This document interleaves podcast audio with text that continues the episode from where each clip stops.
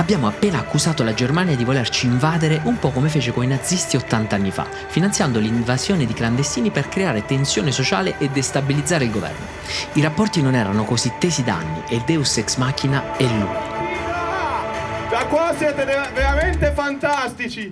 Questo prato è la migliore risposta a tutti quei giornalisti di regime che fino a un anno fa ci davano... Si chiama Andrea Crippa, è il vice segretario della Lega. Si è fatto intervistare un'altra volta da affariitaliani.it, quotidiano online spesso dal taglio sensazionalistico, e ha detto testuale: 80 anni fa il governo tedesco decise di invadere gli stati con l'esercito, ma gli andò male. Ora finanziano l'invasione dei clandestini per destabilizzare i governi che non gli piacciono.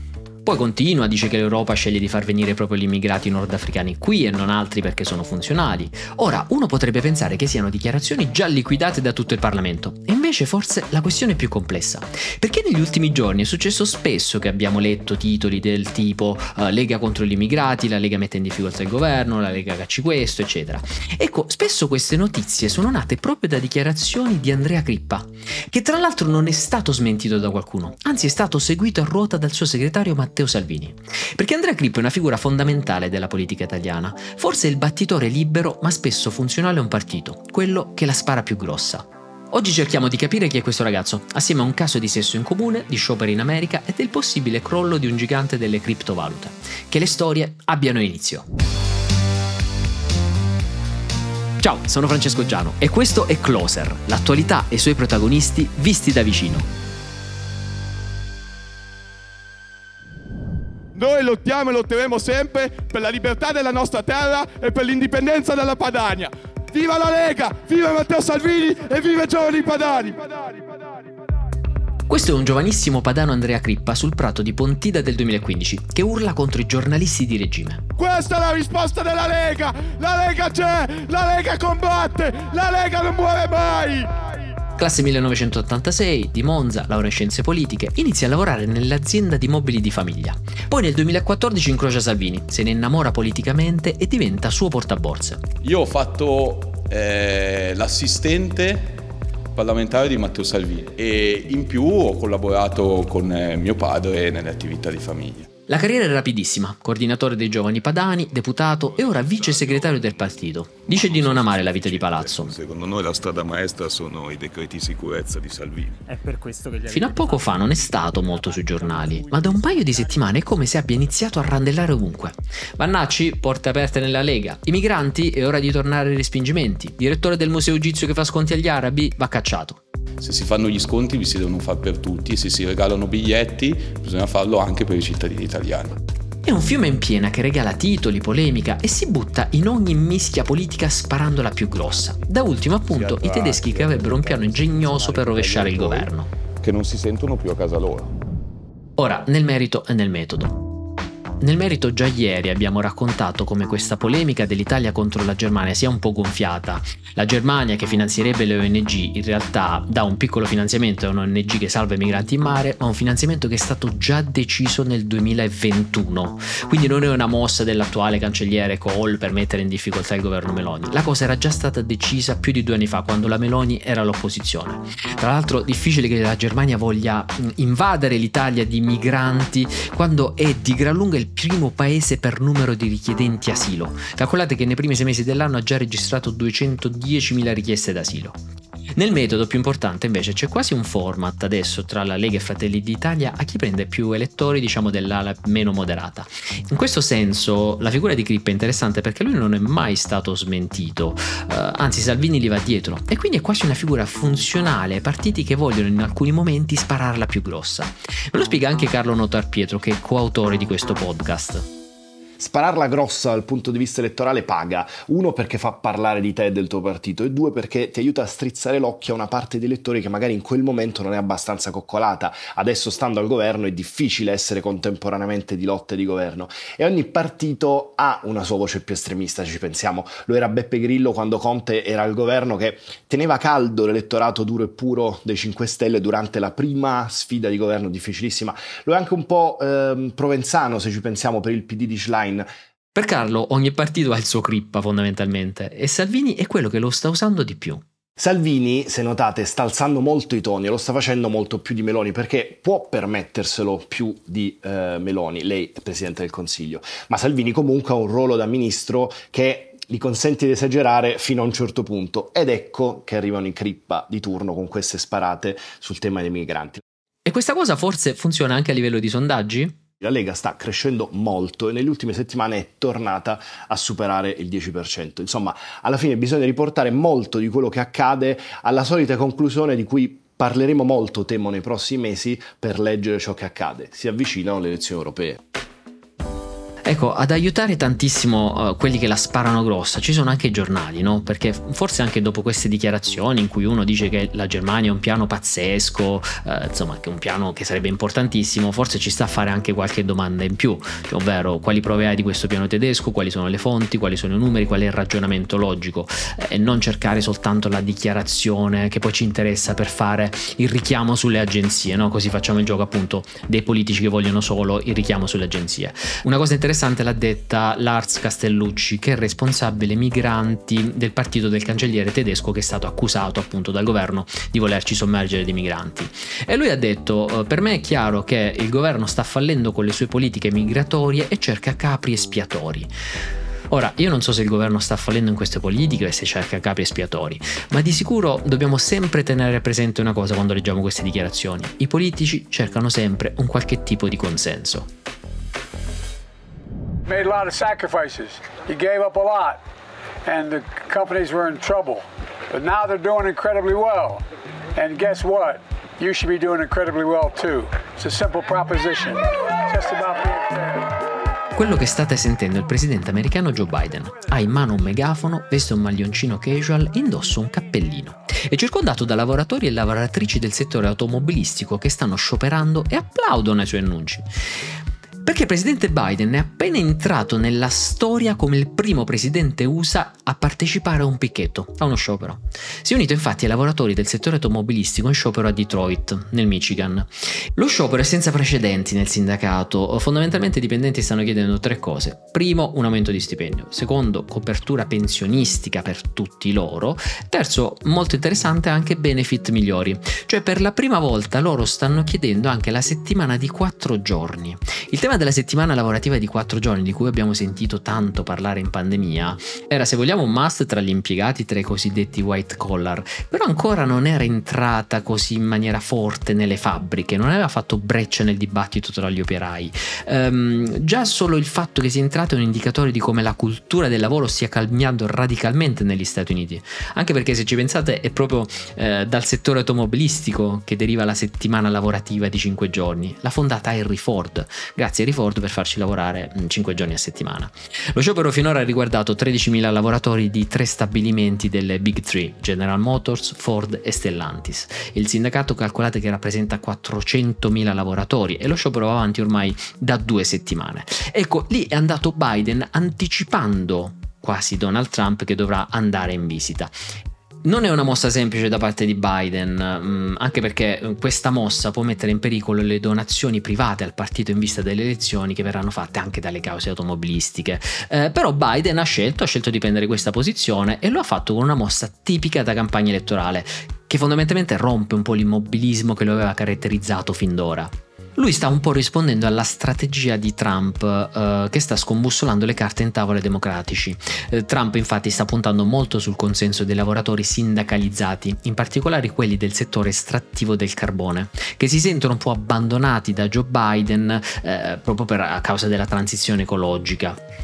Questa mossa Biden l'ha fatta in Michigan non a caso. Il Michigan infatti è uno stato fondamentale nella campagna elettorale, che demo non si possono permettersi come era accaduto nel 2016.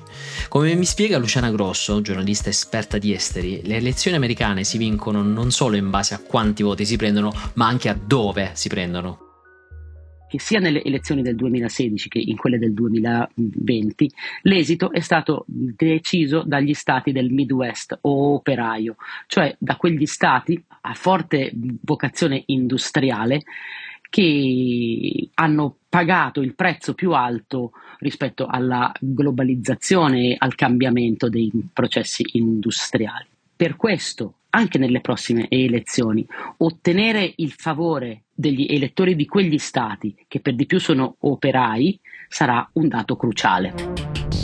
Ora, secondo i sondaggi di Washington Post ed ABC, eh, Biden sta faticando un pochino ad ottenere l'approvazione dei cittadini statunitensi. Quello che li rimproverano molto è la gestione dell'economia, dell'immigrazione e una quota anche sempre più ampia che afferma che gli Stati Uniti stanno facendo troppo per aiutare l'Ucraina nella guerra con la Russia.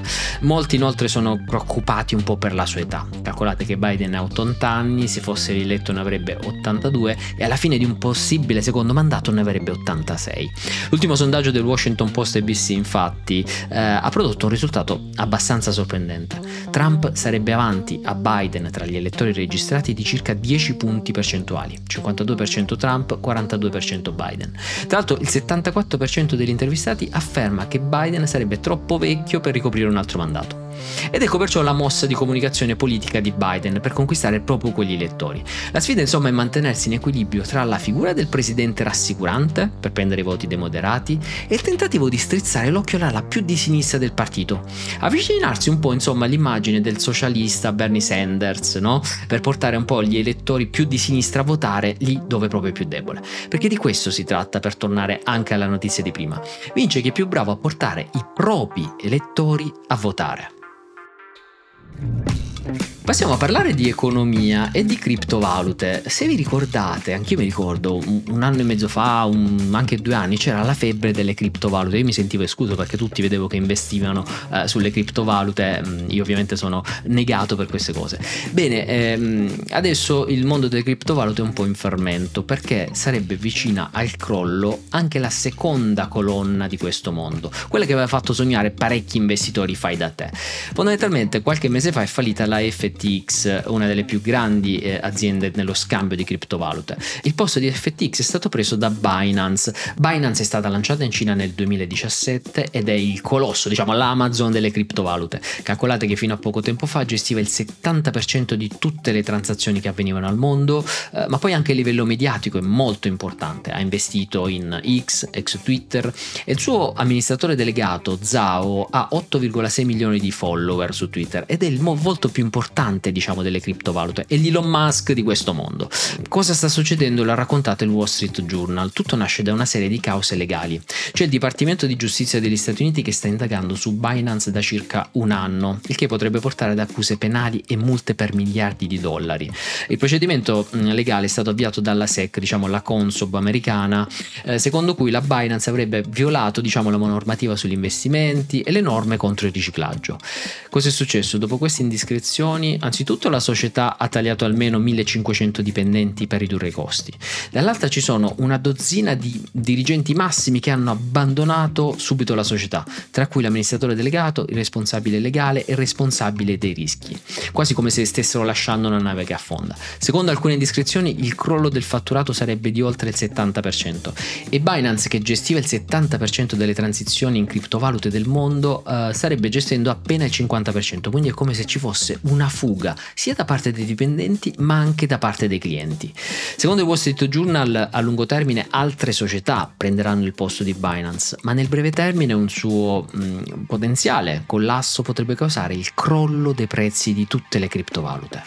Insomma, stiamo attenti, come si dice si consiglia sempre prudenza e se avete già investimenti in criptovalute magari tenete d'occhio la situazione in queste ore.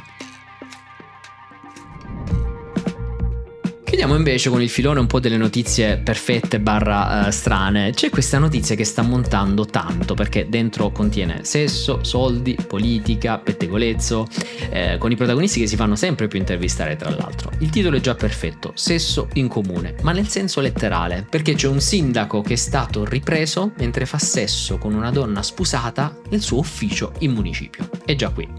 Ora, mm, non voglio entrare tanto nel merito della notizia, ma voglio usarla per spiegare spiegare come spesso escano fuori certe notizie o documenti sui giornali. Spesso sentiamo parlare infatti di materiali di indagine che escono fuori senza che siano penalmente rilevanti o agli atti del processo. È il caso di fughe di notizie, di intercettazioni, di video, di chat, che magari finiscono sui gruppi Telegram o altro. Lo sentiamo spesso, no?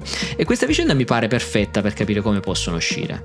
Siamo a Santa Marinella, comune del Lazio. Il sindaco è Pietro Tidei, 77 anni, ex eh, PC, poi nei DS, oggi nel PD e al suo secondo incarico nel paese.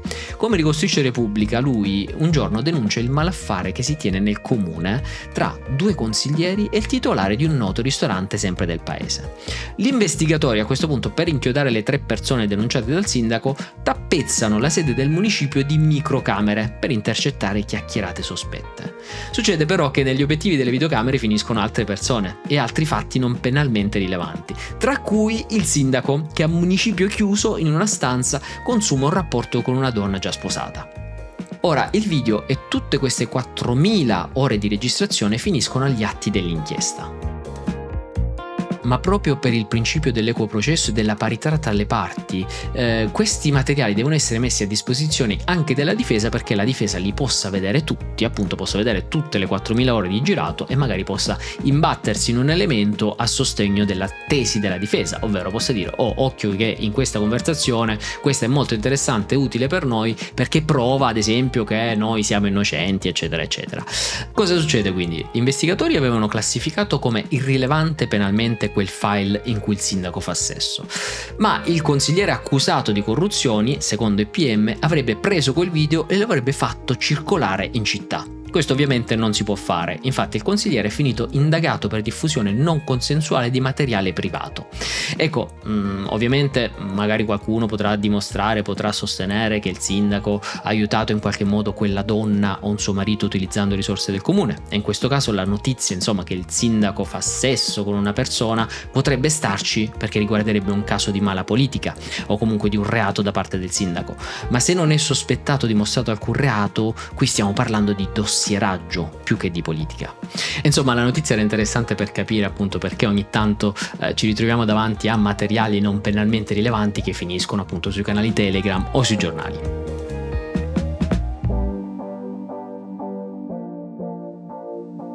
Noi per adesso abbiamo finito, diteci cosa vi piace, cosa non vi piace. Eh, tra i feedback adesso registro qualcuno che dice che parlo un pochino veloce e non gli do torto, tra l'altro state parlando con uno che ascolta i podcast a 2x, però poi tanti anche feedback belli, soprattutto anche sulla produzione, grazie anche ai ragazzi di Cora. E niente, noi ci vediamo domani con altre storie.